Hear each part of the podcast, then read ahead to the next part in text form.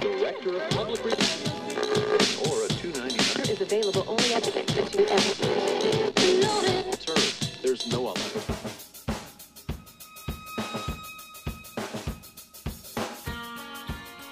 Thrilled to be here. Thank you for joining me every Sunday morning at 11 here on 88.7 FM WLUW. Got an hour uninterrupted of your favorite small town kid. Go to the Loyola Phoenix, Nick Schultz. I know Sister Jean pretty well. I think he's the sports editor there. He now, is. He's a sports Doing editor, great. Yeah, sports good- columnist, good sports guy. writer. And, uh, and Mr. there's a, Everything. there's, I'd be lying if I said I wasn't watching baseball in class. Nick Schultz, who is a, a rising star in this profession. Our guy Nick Schultz covers Loyola for the student newspaper there, the Loyola Phoenix. I have to keep pinching myself and asking if this is real. I cannot believe this is happening. I'm a poor, starving college student, so I would say I was physically here, but I wouldn't say I was mentally here.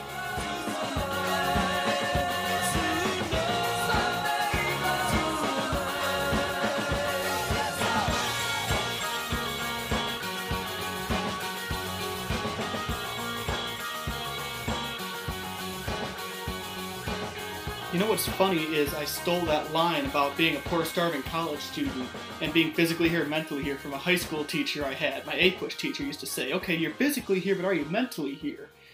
And I can't even say that now because I'm not a poor, starving college student anymore. I'm now a college graduate. Welcome to the Sunday Sports Shootout here on 88.7 FM WLUW Chicago Sound Alliance. I'm your host Nick Schultz here with you for another hour. Again, no commercials. It's just me. But we do have. It's not all me today. I am interrupted a little bit because I'll have an interview to play with Bruce Miles, formerly of the Daily Herald, fellow Loyola alum. He's semi retired, as he says. He's got a new book out. We talked for 25 minutes yesterday over Zoom, and that interview will play in a couple minutes here on WLUW. I hope everybody had a great week now that sports are back full blast. The NHL is back. The Blackhawks had big win yesterday. I'll talk about that second half hour. The NBA is also back, minus the Bulls, which probably is a good thing that the Bulls aren't in it, but I'll talk about that a little more as well. We also have some Major League Baseball to talk about. Some of it I talk talk about with Bruce. I'll touch on it in the interview. But I'll also talk a little more because there were some things that happened after our interview that we didn't get to. Most notably, a quote from Rob Manfred. And typically, if I'm talking about a quote from Rob Manfred, this is not going to end well. That's usually not how this works.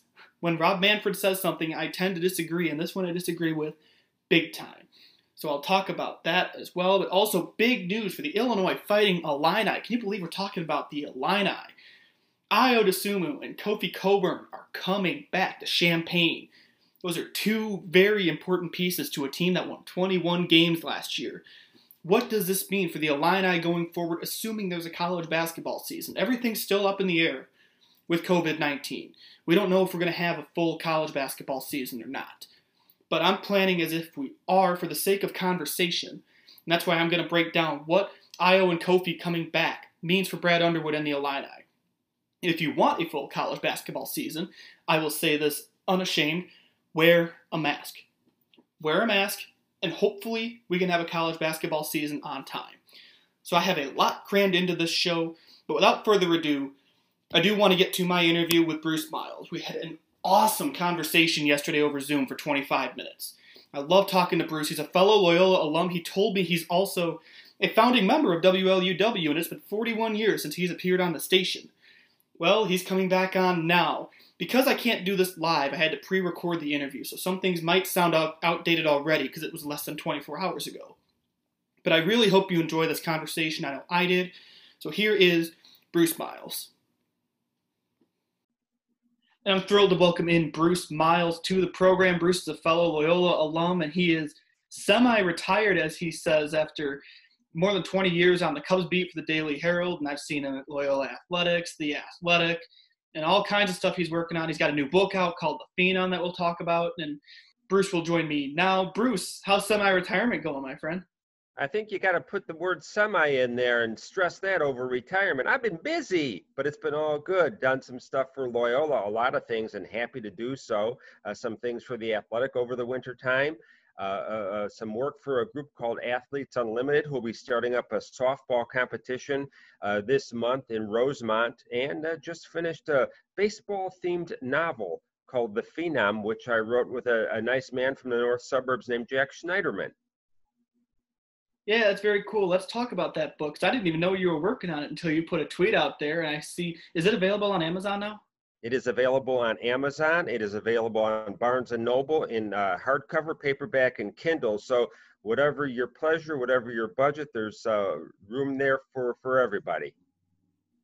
Very cool. I have to get myself a copy and check it out. So, what's this book about then?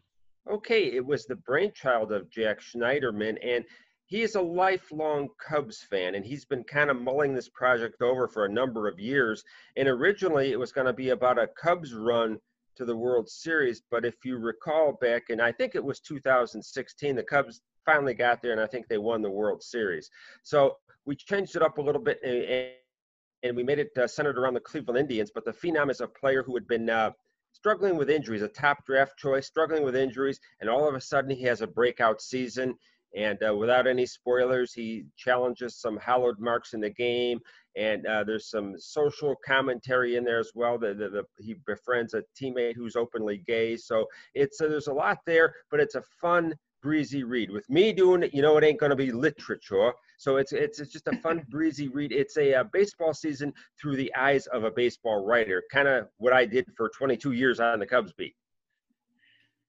Okay, so it's fiction then. It's not nonfiction. Oh, it is fiction. It's a funny thing because uh, I used to see Pat Hughes every day at Wrigley Field, the Cubs radio announcer, and one day he said to me, "Well, Bruce, have you ever written any fiction?" And I said, "Pat, every day, or at least I've been accused of writing fiction every day." so no, this is a baseball-themed novel. It's certainly not the great American novel, but it's a lot of fun. I think baseball fans will like it. It's a fun breezy read and my uh, co-conspirator jack schneiderman was very kind to me and he actually put box scores in for every game. I don't know how he did it but uh, his idea his concept and i helped him put the words to it and had a great time doing it. Well that's very cool and like you said amazon barnes and noble and this isn't your first book though is it no, uh, the aforementioned Pat Hughes and I uh, collaborated back in 2007 on a book called Harry Caray, Voice of the Fans, which I still think you can get at different places. And it was a companion piece to the to a CD. Uh, Pat, over the years, has done a lot of CDs about baseball broadcasters from around the country, and this one was about Harry Caray. So it was a companion piece to that. Pat and I sat down for a number of sessions and starting in the spring of 07 and, and worked on it for a couple of months. I came out later that year and did quite well. Another fun project. And uh, who knows? Who knows where we go from here with this book business? Well, and you're semi-retired. You could write another book if you want. You got that time, right? Oh yeah, I'll just uh, get cracking on one right now. But yeah, that's there's always one in the work. I think every sports writer always thinks that he or she has a book uh, in themselves or two or three, and it's just a matter of sitting down and you know gathering your thoughts and having the discipline to do that as you well know being a writer yourself. Yeah absolutely. I've thought about some stuff that i could write but i'm not sure. I mean i've only been student journalist so far but we'll see if anything comes up down the road. I like to write and i've got enough time on my hands right now so. Yes we all do unfortunately. Let's hope that changes sooner rather than later. Yeah well well we're talking about baseball I want to talk about the game that's back now. Baseball's back, and I figure you've been on the beat for 22 years. We got to talk about the game. So Joe Kelly was suspended for eight games this week for throwing at Astros hitters, and I don't know if you saw my tweet about it, but that was eight more games than the Astros players got for cheating. So what what was your thoughts about that situation? Yeah, and if you prorate it over a 162 game season, I think somebody said that would have been around a 22 game suspension, which seems to me to be ridiculous. I, I could have seen a game. I could have seen nothing. Right, exactly. The Astros who cheated, none of those players were suspended. This guy goes up, up and in a little bit, taunts uh, a player or two, and gets eight games in a shortened season. I think it's ridiculous. Maybe a game tops on that, or maybe nothing at all. Yeah, I, I can see some hard feelings there between the two teams, but I, I don't agree at all with that kind of a suspension. Yeah, I was I was putting on my fan hat for that one, and I figured you putting the reporter hat on would kind of see if I was overreacting, if I had a sound state of mind looking at that. Because I watched, I was at the bar that night watching that game, and it was it was actually fun to watch. I hate to say that about like watching guys get angry and the benches clear a little bit. But it was it was kind of fun to watch because I'm not a fan of the Astros right now, and I'm sure I'm not in the minority there. No, you're not. And Joe Kelly is kind of that kind of fun guy who likes to stir it up a little bit. In fact, in his bio in the media guide several years ago, he kind of made up a a fantasy thing where he was the descendant of Machine Gun Kelly, a gangster who was famous, I guess, in Chicago in the 20s during the whole Prohibition era. So Joe's a little bit out there. Joe Kelly's a little bit out there, but uh, you know the Astros had to expect something, and maybe it won't be the last time that something like this happens. But again, eight games over a 60 game season, totally excessive. Yeah, and he's appealing it. I saw, and I don't. Do you think he's going to win the appeal, or if anything can change with that, or you think it's going to stay? I think games? it'll get knocked down. A lot of times on these appeals, it gets cut in half sometimes, or I've never seen them, or I've rarely seen them totally overturned, but you do see them every now and then cut in half or cut by a third or whatever it might be. I, I fully expect that to happen here. Mm-hmm.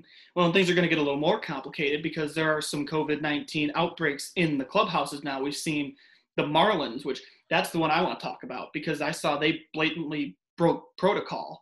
And do you think baseball can even go on with all this going on? It's getting harder and harder by the day because the time is compressed, as we know. Now, the Cardinals have had an issue. Their series, you know, in Milwaukee this weekend has already been cut short by uh, COVID cases. The Phillies have indirectly been impacted by this, the Yankees. So we're looking at either a lot of makeup games or we're looking at cutting seasons short for some teams. And with eight teams in each league in the playoffs, somebody is really going to get, uh, you know, the short end of the stick here if they didn't play enough games and that would have given them a chance to make the playoffs. So it's really, really a bad situation. And and to me, the fear is that we're running awfully close to shutting down the season before it really gets started. Because if any more teams come down with this, or if any more games have to be postponed in the next week or the week after, boy, you're looking at a very difficult situation to get a season and a postseason finished. And it might be that a postseason goes well into November, and maybe you've got to go to neutral sites. So this is really bad at the start, and uh, I'm not really optimistic about it. Yeah, I, am glad I'm not the only one that's getting kind of pessimistic about it, just with all this and the outbreaks, what teams could be next. And I know Rob Manfred has said that the Players Association needs to like take responsibility, or this could be canceled by Monday. And through the negotiations, I always thought like MLB was kind of they weren't in the best light during the negotiations, but I also think the Players Association's kind of at fault for this because they were so against a bubble. Like, do you think bubbles would have helped in this situation, like we're seeing with the NBA and NHL? I've heard both sides of that. I've heard people saying a bubble would not have worked because you have all these teams, but you had the two soccer leagues, and I don't want to forget them because MLS and the Women's Soccer League, the National Women's Soccer League, they both pulled it off using bubbles and had very successful, and in the case of MLS, still having a very successful tournament. NBA, NHL seem in this early stage to be pulling it off. Baseball, do you go to a place where it's 115 in, in Phoenix in in a place where COVID is a hot spot? Do you go to Texas? Same kind of deal. You have two dome stadiums there. You have two in Florida. So it might have been worth a shot. I don't know if they would have pulled it off, but it certainly looks like it in in no it would have been no worse than what they're doing now, which seems to be bordering on a disaster. Mm-hmm. And I heard the Marlins broke protocol, like going out to the hotel bar and everything as well. I think they left like the hotel, they were going out in the town, and that's how this all started. And I personally feel like bubbles would have been an ideal situation. I know it was a non-starter with the Players Association. It seems like people kind of forget about that. That the Players Association was the one against the bubble, and baseball proposed it. You're looking at a longer season in baseball. In some ways, I don't blame them because it's a longer season, and you're away from your family and your kids for a lot longer time. So to make it work the way they wanted it, everybody had to be on board and follow the rules. You know what this is on the Marlins part? It's just dumb.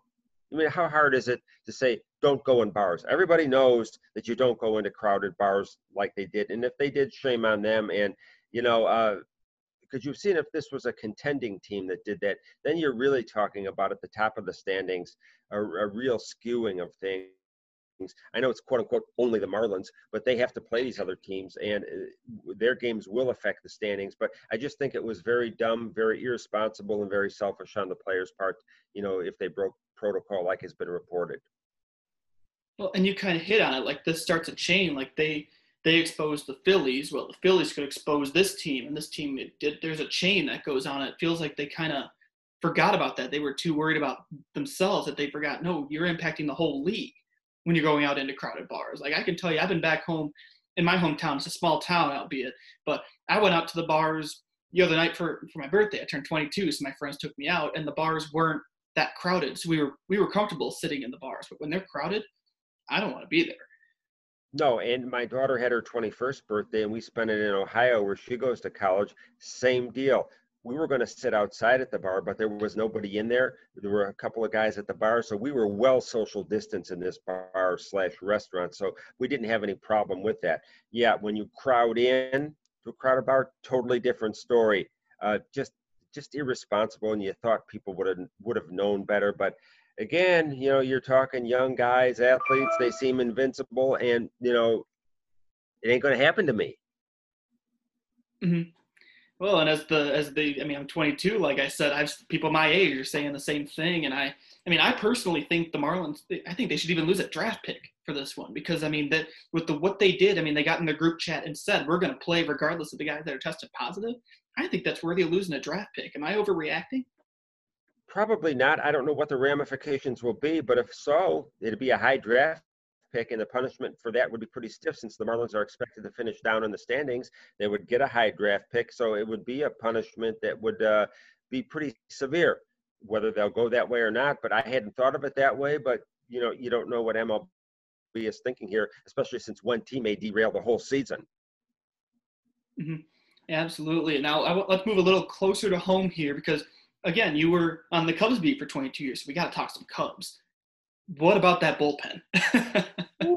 Let me tell you, I did this on the beat for 22 years. I helped out with coverage nine or 10 years before I became the beat writer. And what I said and what I say every year is that the most fickle and finicky part of every team, good or bad, is the bullpen. Every team has bullpen issues. This, though, seems to be off the charts. And I always said, too, that the, the bullpen that you start a season with is never the one that you end it with. In this case, in a compressed season, I don't know that there's a lot that they can do other than pick guys up off the scrap heap like they've done here in the last couple of days to try to plug in and plug out. I think what it means is you have to give a shorter leash to a guy like Kimbrel, who's been disastrous from last year up until this year. Everybody remembers that Cardinals game on the Saturday afternoon in September last year, what happened the other night, and, and, and beyond that. So uh, if there were fans in the stands, the, the, booing would be off the charts. So even with a, um, a lengthened bullpen like they have, uh, it, it's going to be an issue, and I'm not sure that there's a whole lot they can do about it. On the other hand, if your starting pitchers only have a limited amount of starts that they're going to make this season, maybe they can go a little bit longer once they get stretched out instead of five or six. Maybe the starters can go six or seven if they're having a good night, six, seven, or even eight, and maybe take some of the heat off of that bullpen. And then maybe somebody else would be needed to close other than Kimbrel if this isn't going to work out.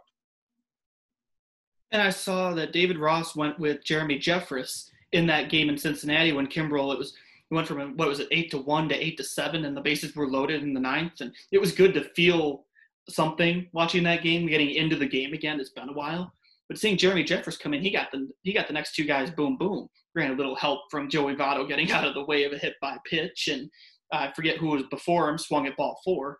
But do you, do you think Jeremy Jeffress could see an increased role? Oh yeah, I think anybody could. Uh, Jeffress has closing experience before in the major leagues. He was a pretty good closer at one time these things have a, of a way of um, kind of repeating themselves. And I remember in years past they picked up guys like Fernando Rodney and got some serviceable time out of him.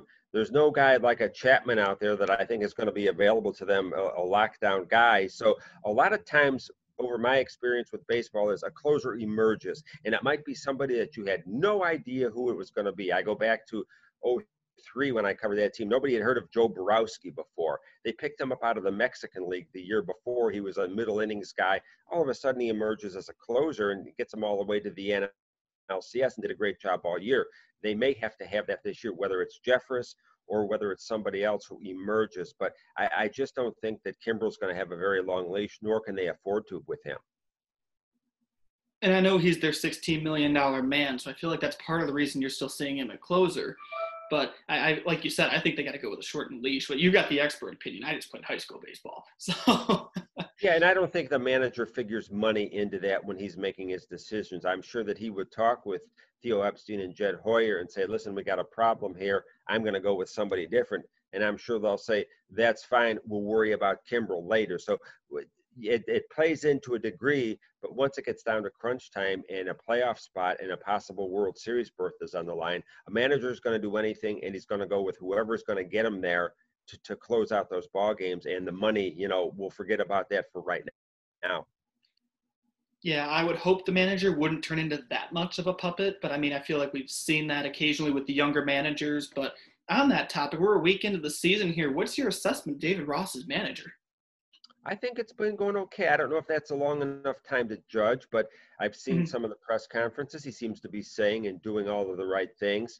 Uh, I, I, know the big concern was, well, is he going to be friends with the players? And and I, I just think that's a totally misplaced concern. I saw him in the clubhouse for two years when he was a player. He would get on guys. Yeah, he's friends with guys. He's known Lester, but you know he's not afraid to take a. He took Lester out of the game with a no hitter going after five innings the other night. So I, I, just don't think that's a problem at all. But I think that, you know, all the early signs are good. We just have to give it time. Right now, the answer is we don't know, but he seems to have all of the characteristics. Catchers seem to make good managers.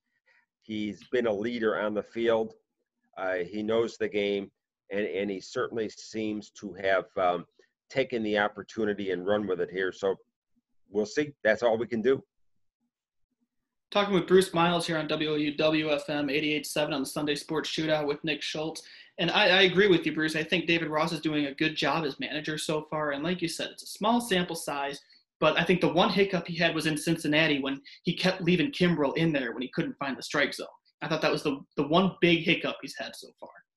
Yeah, that I mean that's fair criticism. I think you know maybe he's looking at this guy's my closer. I'm gonna need him. Let's see if he can throw strikes. Let's see if we can build his confidence up a little bit. But that's definitely a, a fair point and a fair criticism. We'll see what happens. If it happens again, how he reacts to that, then we'll have a little bit better idea. Mm-hmm. And I know the numbers aren't necessarily there, but I like Kris Bryant at leadoff. He's working the count a lot. I know he's, he's got what two, three hits total on the year, but he's seeing a lot of pitches. I mean, what, what do you think of KB in the leadoff spot? I think it's probably worth a try. I mean, Joe Maddon tried that with Schwarber a couple of years ago in 17, and it didn't work out at all. And I don't know if that was the reason for Schwarber's struggles or not. We could probably write a book about that as long as we're on the topic of books. But I got to think Bryant, when he's healthy, is not just a good player, he's an elite player. And what you want is you want your best hitters up top now, especially in a short season, to get as many at bats as possible. So with a Bryant Rizzo one two, and then you can work in anybody else depending on the matchups. But I don't think it's a bad idea at all since you don't have that Dexter Fowler guy or the high on base speed guy, whoever that might be. You don't have that guy. So it was going to be a, uh, a hit and miss situation anyway. You might as well give this a shot. I agree. I feel like it couldn't hurt throwing him in the leadoff spot because you, you miss a guy like Dexter Fowler. But if Brian can come around and set the tone at the top, who knows what can happen? Because I know the leadoff spot was the biggest hole last year, and I know the numbers prove that too. Yeah, it, they did certainly, and that was one thing I kept track of the the on base and so forth. They tried various guys there. Uh, even Contreras got a game in it leadoff, as I recall last year. And that Rizzo, one threw me for a tailspin when that happened. I about threw my phone. Yeah, that was always uh, the lineup Eastas uh, really go at it. Got after that. It was always one of those I'd post the lineup on Twitter and then duck. But you know, you got the greatest hitter of all time, and Anthony Rizzo there too, and he'll tell you that he's the greatest of all time and in a good way, I mean that. And uh, so he's also an option. So you know, we'll see. But I, I think for right now, anyway, that Ross is committed to Bryant there.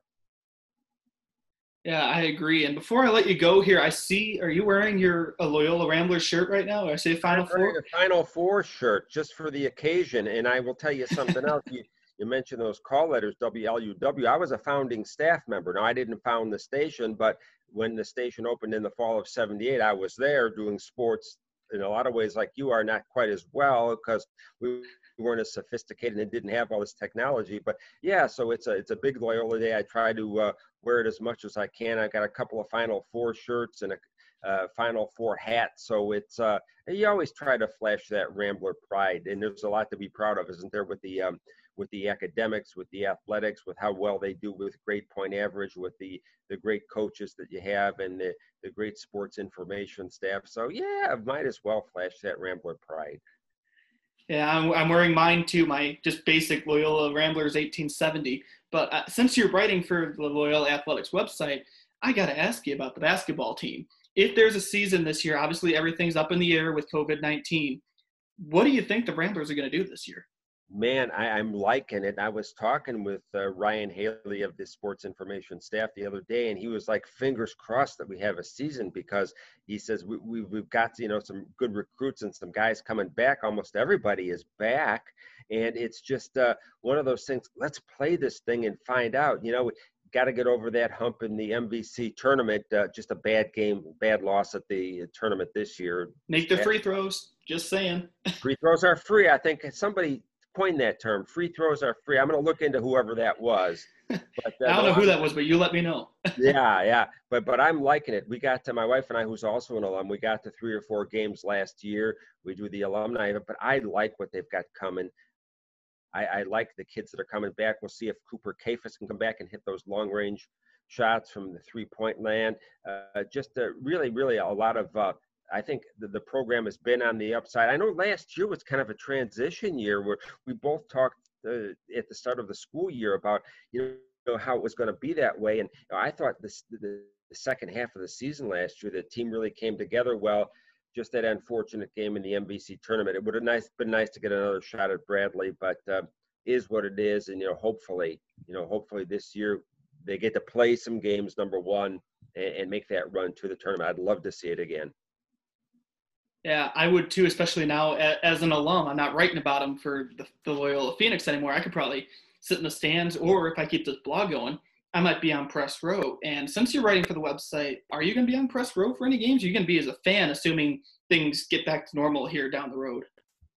That's an interesting question. I'll have to talk with Mr. Burns and Mr. Moser and uh, Ryan Haley about that. Maybe they can find a seat. But I'll tell you what, having sort of retired from the business, it is kind of fun to be a fan. And the, over the last couple of years, we've gone to Loyola games, and I've been a fan, and it's kind of fun just to yell and uh, get frustrated when they're not doing well and all that kind of thing. Because I have to say, the run to the Final Four was the most fun I have ever had as a sports fan. I agree. And I put that up. I was I'm uh, old enough to be around from when the U.S. hockey team won in '80, the Miracle on Ice. That was the other one for me. But th- that Loyola run in '18, and I wasn't settled even when they went to the final four against Kansas State. My wife was going, "You could settle down now. They've won." And I said, "I'm still not convinced." But when they went to the final four, just getting there was was such a thrill. So yeah, it's fun to be a fan.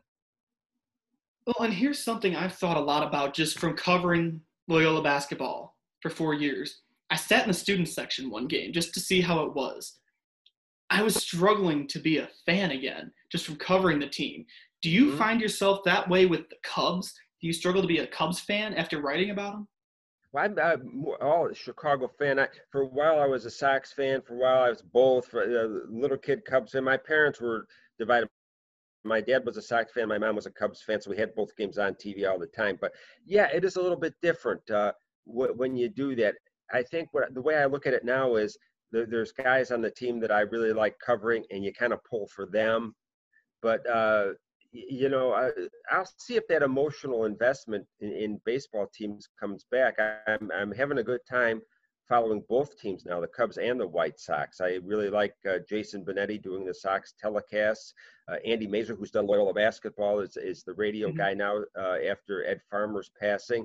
So it, it's fun to kind of be that way. So we'll see where that goes. Uh, now with the, we talk about the hockey, yeah, I'm all in on that. Fan wise with the Blackhawks. So we'll see how it goes with baseball. But right now, I think I'm like following guys that I like, Kyle Hendricks and you know Lester and those guys, and you know hoping that they do well. You know, eh, being as much of a fan as I can. Yeah, that's that's kind of a good way to look at it too. I do that with especially Loyola teams as well. The guys I like covering, I always pull for them. Like now that I'm away from press row, I'll probably pull for them a little more. Been talking with Bruce Miles on the show today. Bruce, thank you so much for taking the time. This was a lot of fun. Oh, Nick, it was my pleasure, and let's do it again sometime down the road.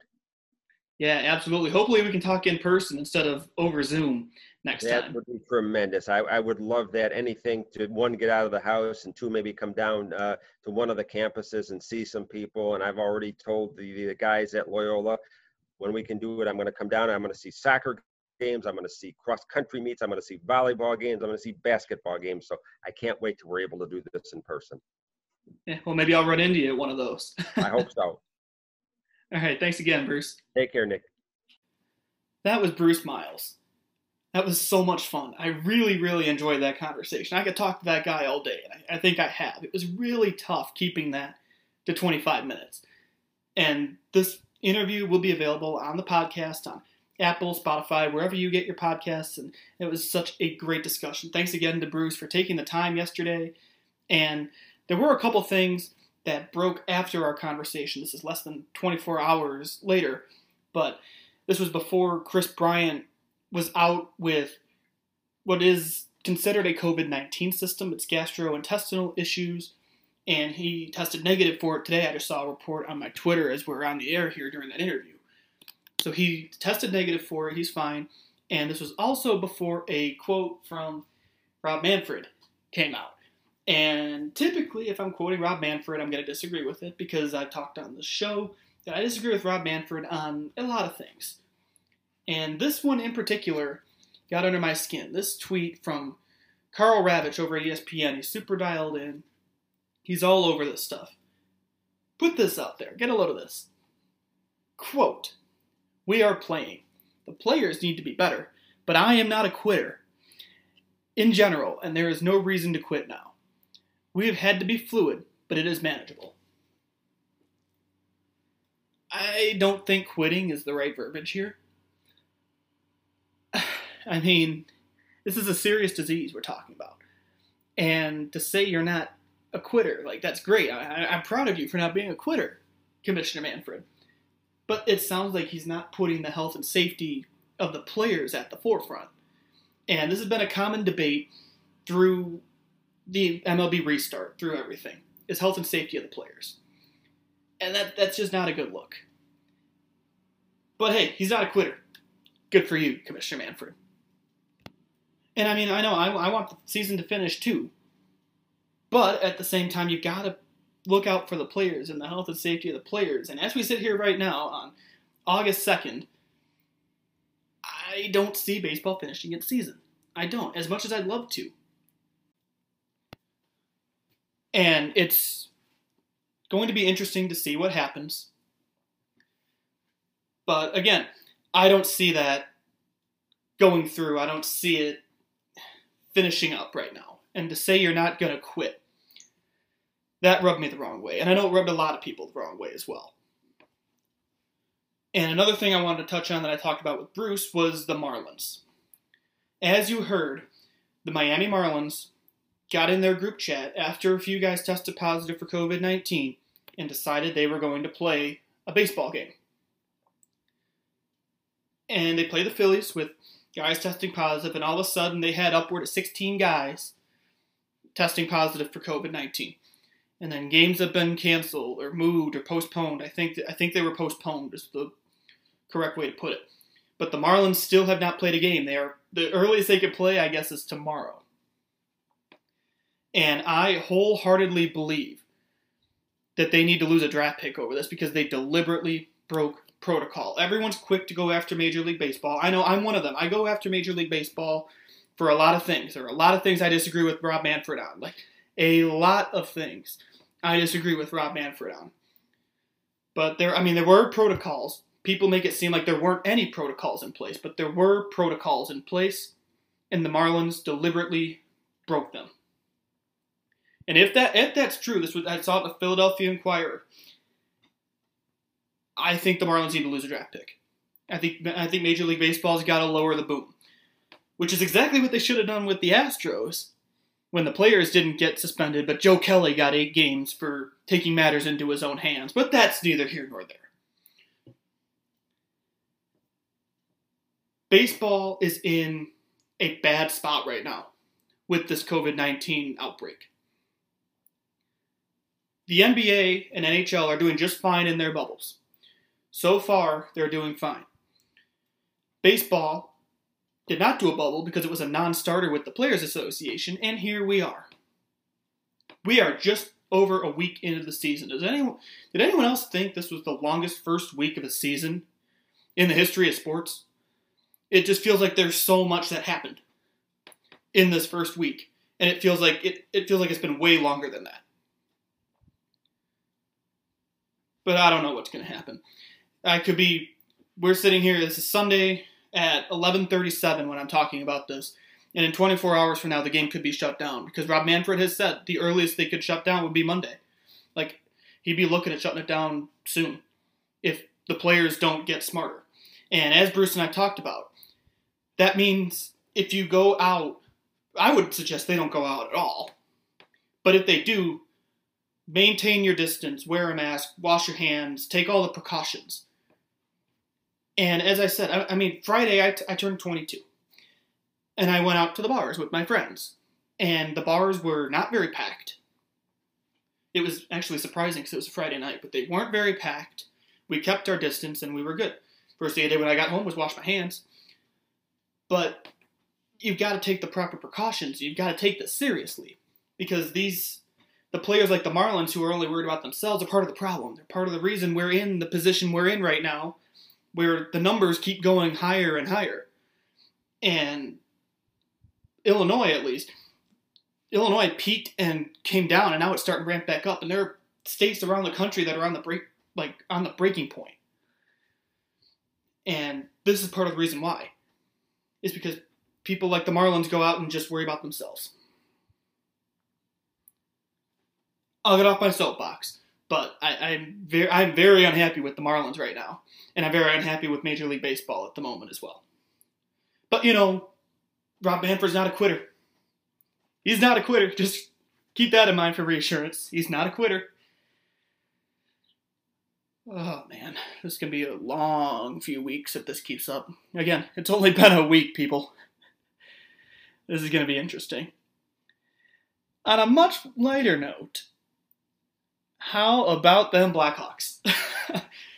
Last week, I sat in this very spot and said the Blackhawks were not going to get through this series with Edmonton. And here we are now, and they won 6 to 4 yesterday, and they just kept scoring at will. And it was the, it was the best first period of hockey I've seen from the Blackhawks in probably probably 4 years, 5 years. It was incredible. Jonathan Toews and Dominik Kubalik took over. Kubalik had five points yesterday, two goals, three assists, and Jonathan Toews had two goals, one assist. It was awesome. Next game is tomorrow night, Monday, August 3rd at 9:30 p.m. Central. It's a late one. And the series is kind of a double-edged sword. Before the game yesterday, I told my parents, Hawks need to lose this series. They need to lose this series. Because if they lose the series, they have a 12.5% chance of getting the number one overall pick in the draft because when the lottery happened, Team E, quote unquote, it's a placeholder team, landed the number one pick. And that placeholder team is someone who loses these qualifying rounds. And again, the odds are 12.5%. If the Hawks win this series, they will be in consideration for the number one pick. And given how the Blackhawks are, uh, there it's they're in an interesting spot right now. They're trying to rebuild, it seems like, but they're also keeping the same pieces from the three Stanley Cups and Toews, Kane, Keith. And they're tr- it's like they're trying to rebuild with those guys still aging. I mean, Patrick Kane's still at the top of his game. Jonathan Toews is still solid. Duncan Keith is a light switch anymore, I feel like. But that's a topic for another time, how they're rebuilding. But what, what matters here is you got a shot at the number one pick. I'm usually I, I know I know I said I tank the Bulls a couple years ago. I told them to tank. I was all about the tank mainly because I still don't think Jim Boylen's a winner. And he was he was a, he couldn't tank right. And Zion Williamson was the number one pick. Yeah, you, you want to tank. And I, I'm currently rewatching The Last Dance. I watched episodes three and four last night. And I can't I think it was episode two where it was talking about how management wanted the Bulls to tank in the 80s when Michael Jordan had got there, and he refused to tank. Is when he hurt his foot, and it kind of made the relationship rocky with management and Michael, and he refused to tank, and he ended up leading the Bulls to the playoffs with an under 500 record. In this case, the Hawks are in the playoffs. They're a playoff team it'd be nice to get that number one pick. But as I said, I was pulling for the Hawks to lose the series. I found myself celebrating each and every goal yesterday. That's the thing with hockey is you get wrapped up in hockey, and especially when they keep scoring like that, and you want your team to win. But also, I want them to tank because I want the number one pick and that would be a, it would just be a, a shot in the arm for this rebuild the Hawks are trying to do. If they got that top pick, but it's it's the playoffs. We'll see. The big thing against the Blackhawks in this series, and I, I guess there are a couple, but the biggest one is the Oilers had the top power play unit in the league, and the Hawks PK is mediocre at best. And you saw that on the first goal yesterday. Three minutes in, Oilers get a power play. They score right away. And that from there, I'm thinking, okay, this game's over. And then all of a sudden, the Hawks found their offense for the first time since Joel Quenneville was coach. And that's why I'm talking about the double-edged sword, is because I there are ways to beat the Edmonton Oilers. They are a beatable team. They're not they're the number five seed for a reason. The Hawks are a 12 seed. And someone made the analogy, it felt like the NCAA tournament yesterday. It felt like a March Madness game with the 12 seed beating the 5 seed. And I thought that was a pretty, pretty fun analogy because it feels kind of like it's playoff hockey. Playoff hockey, anything can happen. That's what I love about it. But again, what, what the Hawks have to consider is if they win this series, okay, that's great. They win the series, they're moving on. But it's not necessarily a bad thing if they lose because they'll be they'll get a better draft pick. So it's a very weird spot to be in if you're the Hawks. If the number one pick in the draft was already taken, I'd be saying, okay, just go ahead, go win the series. Like, go win the series, go try to win a cup. I don't think they will, but let's go try to. Now I'm sitting here going, I want them to tank, but I want them to win and it's it's weird. I was kind of in this spot with the Bulls this past year. Actually, I guess I can still say this year because the Bulls are out, but the season's still going on. Is I wanted them to win, but I was still in tank mode because of the way the team was made up and the coach and the front office and everything. And I I feel like I keep flipping sides. I feel like uh, one minute I'll be advocating for tanking, the next minute I will be telling them to win. And that's the joys of playoff hockey. And it's part of the reason I love the sport so much, and I, I missed it a lot. I, I, I put out a tweet yesterday, and if you don't follow me on Twitter, you should at Nick Schultz underscore seven. I promise I'm funny. Or at least I try to be. I think I'm funny. That's enough that counts, right? And I put out a tweet that I said I've never been so excited to do that hockey, playing off of the Chance the Rapper Saturday Night Live skit when he's the hockey reporter. He, he as they say in hockey, let's do that hockey. And I actually I don't have that soundbite in my queue right now. I got to put that in there. But I, I said I've never been so excited to do that hockey. That was kind of misleading because the Hawks did play in three Stanley Cup finals and win three cups when I was growing up and getting into hockey. But the point still stands. I was so excited to watch a hockey game yesterday. More excited than I thought I'd be, given how the Blackhawks did before the COVID 19 shutdown. And I'm watching the game, and I, I, I felt transported back to the last time they were in the playoffs because it it's a rush watching the Hawks in the playoffs. Just because that's how that's how I grew up. The first season I watched hockey was 2009. 2010 they watched they won the first cup. So it's great to see the Hawks back in the playoffs again.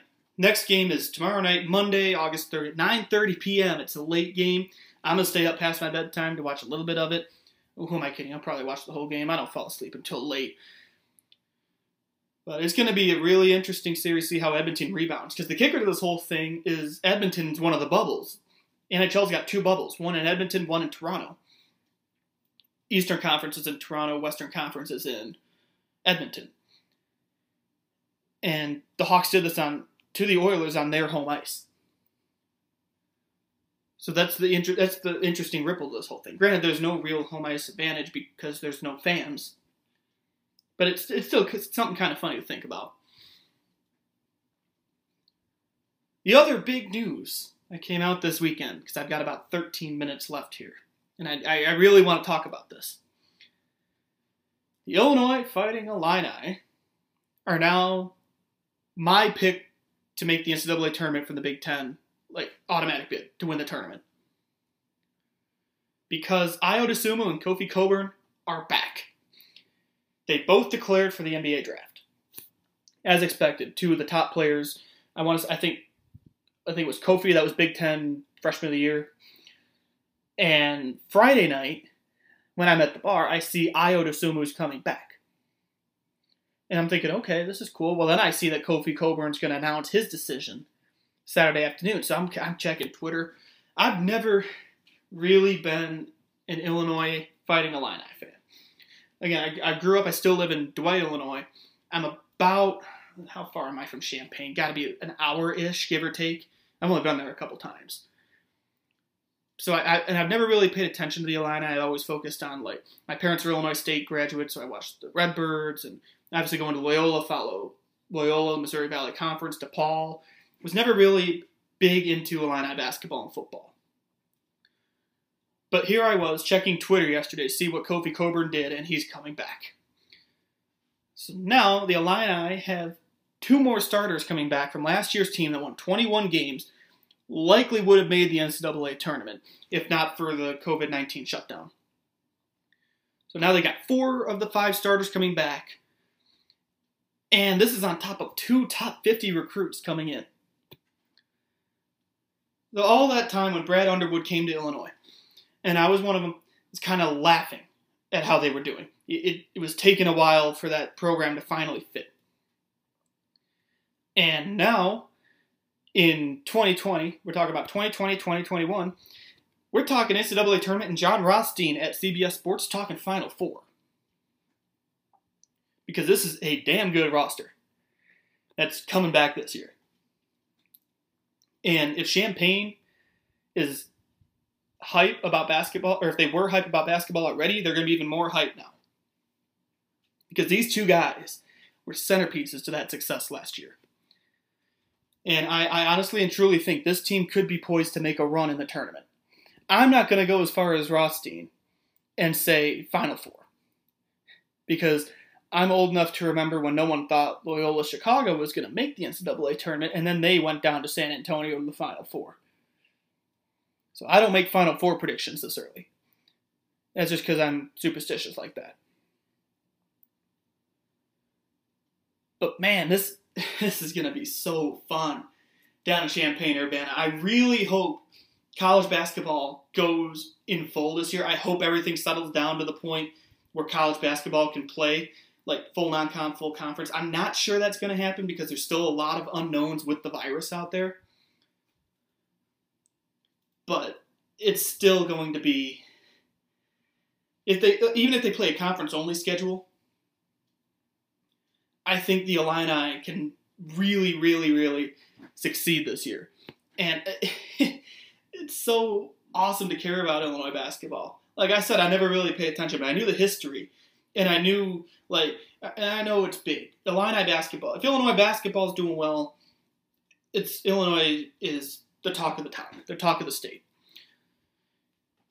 And the fact that they're in this position now that they can they got an on paper this is an NCAA tournament team, no doubt. But last year, if you remember,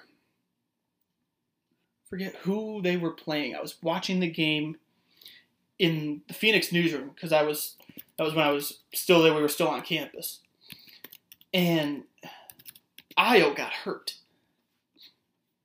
He hurt his leg uh, against Michigan. That was it. It was back in February. And he had no structural damage, but I, I want to say he missed the next game, and they looked like a completely different team.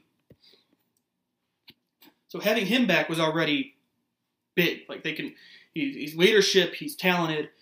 That's what they need. And having Kofi back as well. And I know there are people on Twitter saying he, he needed another year anyway. And this isn't abnormal for guys to test the draft and opt out just to get feedback on their game, et cetera, et cetera. This year was a little different because of everything going on with the pandemic. But if they did get any looks, and I'm not sure what they did, I haven't done much reading about what these guys did while they were in the draft and everything. But if they got some feedback on their games and they're going to take a step up, I think the Illini are going to win more than 21 games if they if they play a full schedule. And that's the, that's the biggest thing is who knows what's going to happen because Illinois looks good on paper. Loyola looks good on paper. I touched on it with Bruce and I talked about it on the show. This could be the year that Loyola goes back to the dance and could make another run because they're bringing back everybody. They're bringing back everybody except Bruno Skokna. And Bruno didn't play as many minutes last year as people thought he would. But rotational players, everybody's coming back. Jalon Pipkins transferred, but he wasn't necessarily a rotational player. He was kind of in and out of the rotation. But you've got two really good programs in Illinois that could be talking NCAA tournament, assuming college basketball goes. And I think that's really good to have because having one really good team from Illinois is a good spot to be in for the state because it's Chicago's a pro sports town. Illinois is very pro sports heavy with like fandom. And now having two solid programs that are talking NCAA tournament, college basketball is on the map in this state now. And it, I've seen all over my Twitter feed about Ayo and Kofi coming back. And I think there's a lot of hype, and it's well, it's much deserved hype around the Illini, and I think there's a lot of hype in Chicago at least about the Ramblers. This is going to be an awesome college basketball season, assuming it goes off. I keep putting that disclaimer in there because we don't know what's going to happen. Missouri Valley Conference came out this week and said they're delaying fall sports. Volleyball and soccer are playing conference schedules. I've seen the Big Ten is moving fall sports. Some conferences are canceling fall sports. Football sounds like it's still going to go off as planned. But with fall sports changing, winter sports aren't impacted right now, as we sit here August 2nd. But as we've seen with this virus, that could change in an hour, it could change in 24 hours, it can change in two weeks, it might not change at all. There are a couple vaccines going through trials right now there's a lot of things that could happen by the time college basketball would start in November. I know players and coaches are back on campus in some places, if not all places, for voluntary workouts for winter sports.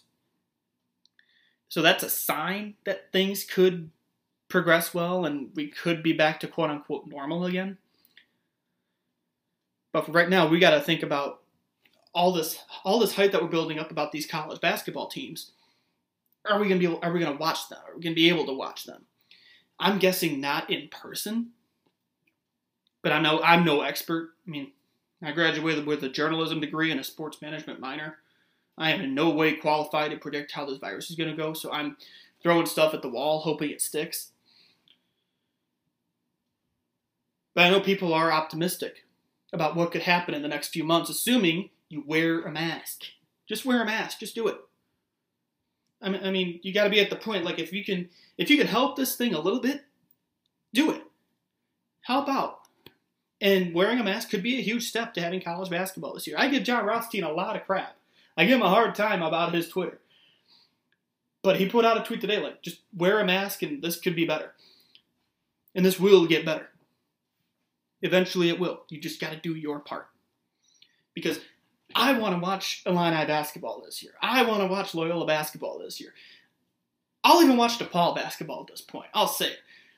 I, I want to watch college basketball. And as, if things keep trending like they are now, there might not be a college basketball season, at least non conference. We might have to wait till January. So we all have to do our part so we can see these teams that we're hyping up so much. And the big thing also is just stay safe. And I keep telling, I, every time I see somebody, I'm like, hey, stay safe, stay healthy. That's what it's all about at this point. Because we're, what, four months into this thing? Coming up on five months into this? And we got to find the light at the end of the tunnel somehow. And there will be light at the end of the tunnel. We just got to get there. I got three minutes left here.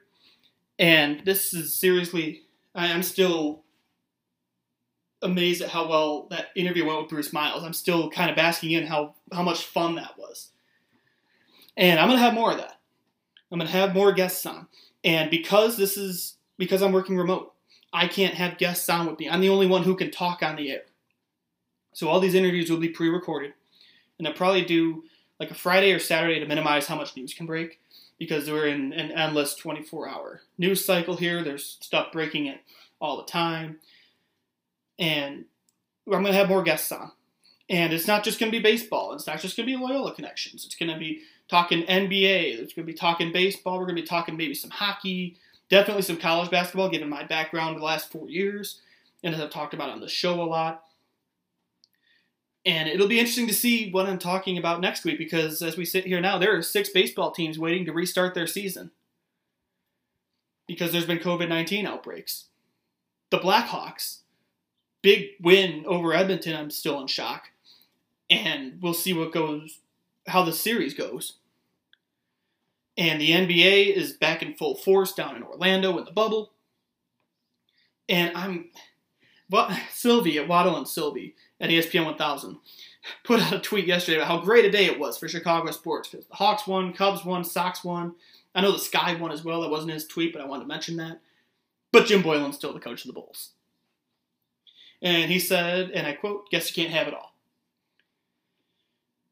But again, a lot can change in a week.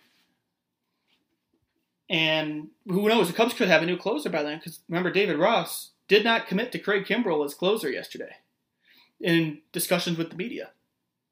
He said he wants to talk to Craig a little more. So it could be an interesting show next week. I have not booked a guest yet. But I'm hoping to have something lined up here toward the end of the week. Can keep an eye on my Twitter at Nick Schultz underscore seven. And again, please follow me. I, I'd appreciate that. And my time is about up, so I want to thank again Bruce Miles for joining me. Again, he was a founding member of WLUW in 1979. I guess he was the news director at WLT when he was a student at Loyola. So, really great conversation with him. That's all the time I have. Stay safe, stay healthy, and wear a mask. I will talk to you next week, everybody. Take care.